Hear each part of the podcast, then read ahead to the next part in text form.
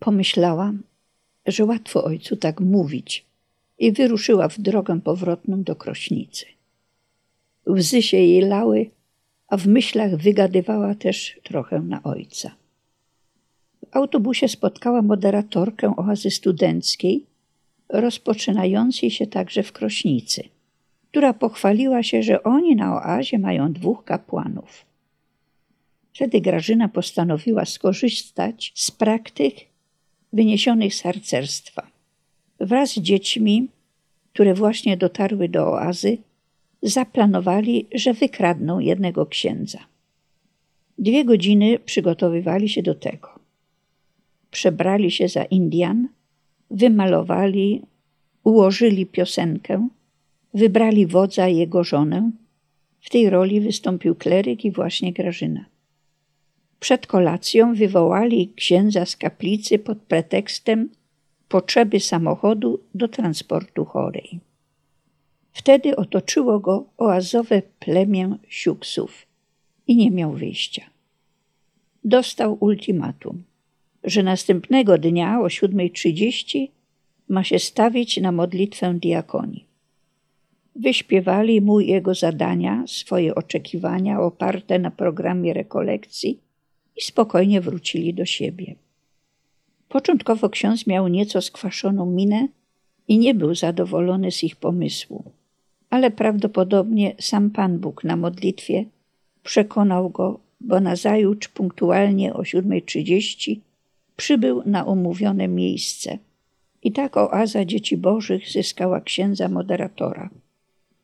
Można powiedzieć, że tym sposobem Pan Bóg przypieczętował zaufanie ojca Franciszka, wykorzystując bezsilność, ale i kreatywność Grażynki, którą niewątpliwie musiał wtedy natchnąć sam Duch Święty. Gdzie te dolary? Boże Narodzenie 1971 roku jako wspólnota spędziliśmy w Lublinie a zaraz potem wróciliśmy do Krościenka na nasze doroczne rekolekcje zamknięte. W ostatnim dniu tych rekolekcji przyjechali do nas goście z Mediolanu, z ruchu Comunione e Liberazione, a potem klerycy z Wiednia. Nie byli to jedyni goście zagraniczni, którzy coraz liczniej zaczęli nas odwiedzać, ponieważ interesowała ich działalność ojca Franciszka – a szczególnie rozwijający się tak dynamicznie ruch żywego Kościoła. W czasie wakacji 1972 roku ojciec po raz pierwszy zorganizował dla młodzieży oazę trzeciego stopnia. Miała ona na celu ukazać uczestnikom całe piękno i bogactwo Kościoła, od pierwszych wieków aż do czasów współczesnych. W okresie wakacyjnym Miały wtedy miejsce już trzy dni wspólnoty. Ojciec Franciszek zamienił bowiem nazwę Zlot Gwiaździsty na Dzień Wspólnoty, bo nazwa ta bardziej oddawała to, czym ten dzień w rzeczywistości dla wszystkich był. Na trzeci dzień wspólnoty, który miał się odbyć 16 sierpnia 1972 roku, został zaproszony ksiądz kardynał Karol Wojtyła. Ojciec zastanawiał się, co on sobie pomyśli, gdy się dowie, że to wszystko będzie się odbywało na szczycie góry. Kiedy mu o tym powiedział, ksiądz kardynał odparł: im wyżej, tym lepiej. Oazy jak zwykle gromadziły się już od rana. Tym razem oprócz wody i chleba Ojciec polecił uczestnikom zabrać ze sobą również świece, chociaż sam jeszcze nie wiedział wtedy po co. Gdy okazało się, że ksiądz kardynał może przyjechać dopiero po południu, ojciec zadecydował, że wszystko zaczniemy po jego przybyciu. Tego dnia od rana pogoda była piękna. Ksiądz kardynał przyjechał po południu do Tylmanowej razem ze swoim kapelanem księdzem Stanisławem Dziwiszem. A ojciec Franciszek był już wraz z innymi kapłanami na szczycie. Wcześniej jednak polecił trzem osobom, naszemu kierowcy Janowi Feliksowi Klimali, naszemu artyście Wiesławowi Darochowi i wolontariuszowi Henkowi Gołasowi, aby czekali na nich w Tylmanowej i potem towarzyszyli im w drodze na szczyt. Gdy ojcu wydawało się, że ksiądz kardynał powinien być już gdzieś blisko, wyszedł mu na spotkanie razem z księdzem Józefem Grygotowiczem, moderatorem z Białego Stoku. Ksiądz Grygotowicz jak zwykle miał przy sobie aparat fotograficzny, więc gdy się wspinali pod górę, zrobił całej grupie zdjęcie. Ksiądz kardynał, mając świadomość, jak niewyjściowo jest ubrany, pogroził mu wtedy palcem i uśmiechnął się i powiedział: Czekajcie, czekajcie, ale za to zdjęcie będą kiedyś jeszcze dolarami płacić. Kiedy został wybrany na papieża, to nam się to wszystko przypomniało. Wtedy daliśmy to zdjęcie do fotografa, żeby zrobił duże powiększenie. Oprawiliśmy je i wisi ono do tej pory na ścianie w domu na Kopii Górce w tak zwanym zielonym pokoju. Po wyborze kardynała Wojtyły na papieża dziennikarze z różnych krajów przyjeżdżali do Krakowa, ale odwiedzali też inne miejsca w Polsce, w których ksiądz kardynał najczęściej bywał. Niektórzy z nich zjawili się nawet u nas na Kopigórce. Jak zobaczyli to zdjęcie, zaraz je fotografowali. A ja, widząc to, pomyślałam: Wszystko się zgadza, tylko gdzie są te dolary? Gdy słyszę oaza. Wróćmy jednak do tego dnia wspólnoty. Na górze Błyszcz było nas wtedy około 700 osób, w tym kilkudziesięciu księży. Tuż przed rozpoczęciem Eucharystii na niebie zaczęły gromadzić się czarne chmury. Ksiądz kardynał zapytał ojca Franciszka, co robimy? A ojciec na to, no cóż, zaczynamy. Rozpoczęła się msza święta. W oddali było już słychać grzmoty. Po kilku minutach rozszalała się burza z ulewnym deszczem i piorunami. Puszki i kielichy znajdujące się na ułożonym z kamieni ołtarzu nakryliśmy jedynym parasolem, który ktoś z uczestników zabrał dla ochrony przed słońcem. Wiele osób, między innymi ja, bało się tych latających nad głowami piorunów, więc wszyscy mocno zbliżyliśmy się do siebie. Ksiądz kardynał w tym deszczu, grzmotach i piorunach spokojnie mówił homilię chociaż trochę ją skrócił. Nawiązał w niej do sytuacji, w której się znaleźliśmy, do przyrody, żywiołów i do Bożego działania. Po zakończeniu mszy świętej przestało padać. Wszyscy byliśmy przemoczeni, ale na szczęście znowu wyszło słońce i było ciepło.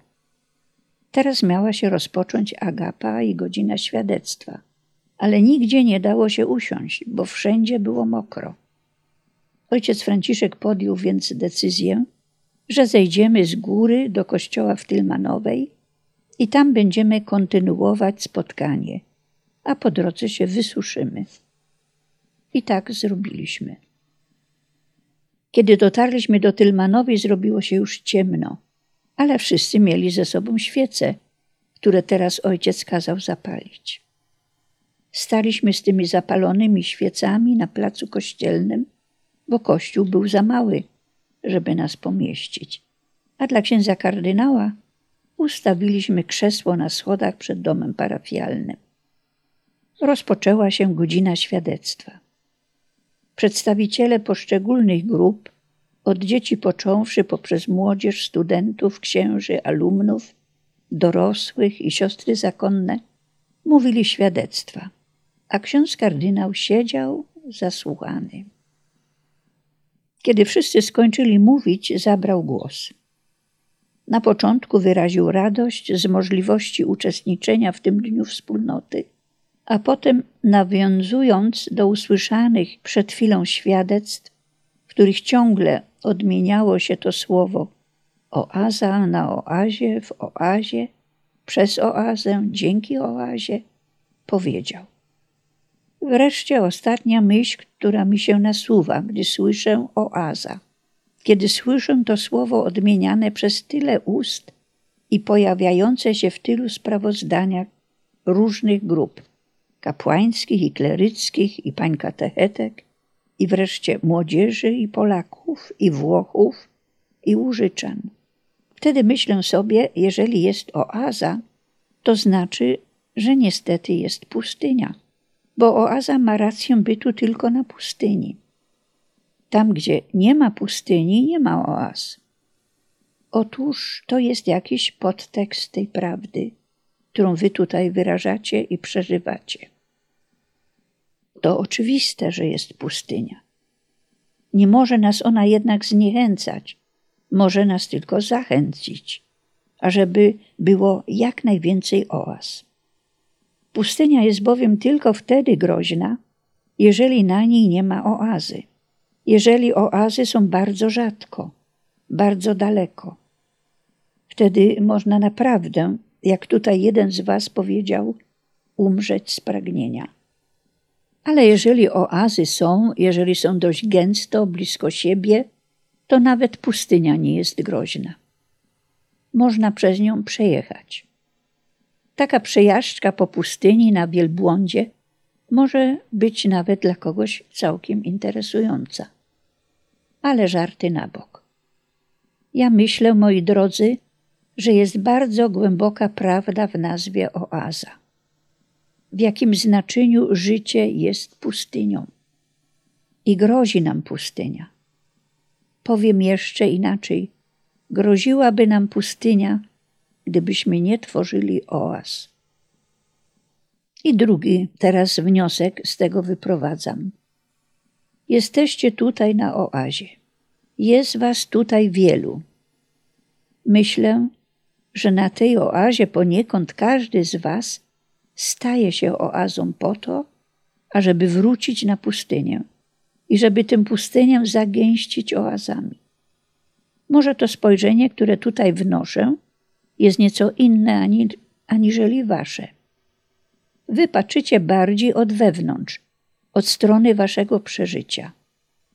Ja na to patrzę jeszcze inaczej. Patrzę pod kątem życia naszego społeczeństwa, pod kątem życia naszej młodzieży, pod kątem wielkich zmagań, które się w tej chwili toczą, jeżeli chodzi o styl życia, o pewien świat wartości, o poziom duchowy naszego całego społeczeństwa, a zwłaszcza naszej młodzieży. Od tego zależy cała nasza przyszłość, społeczeństwo jutra.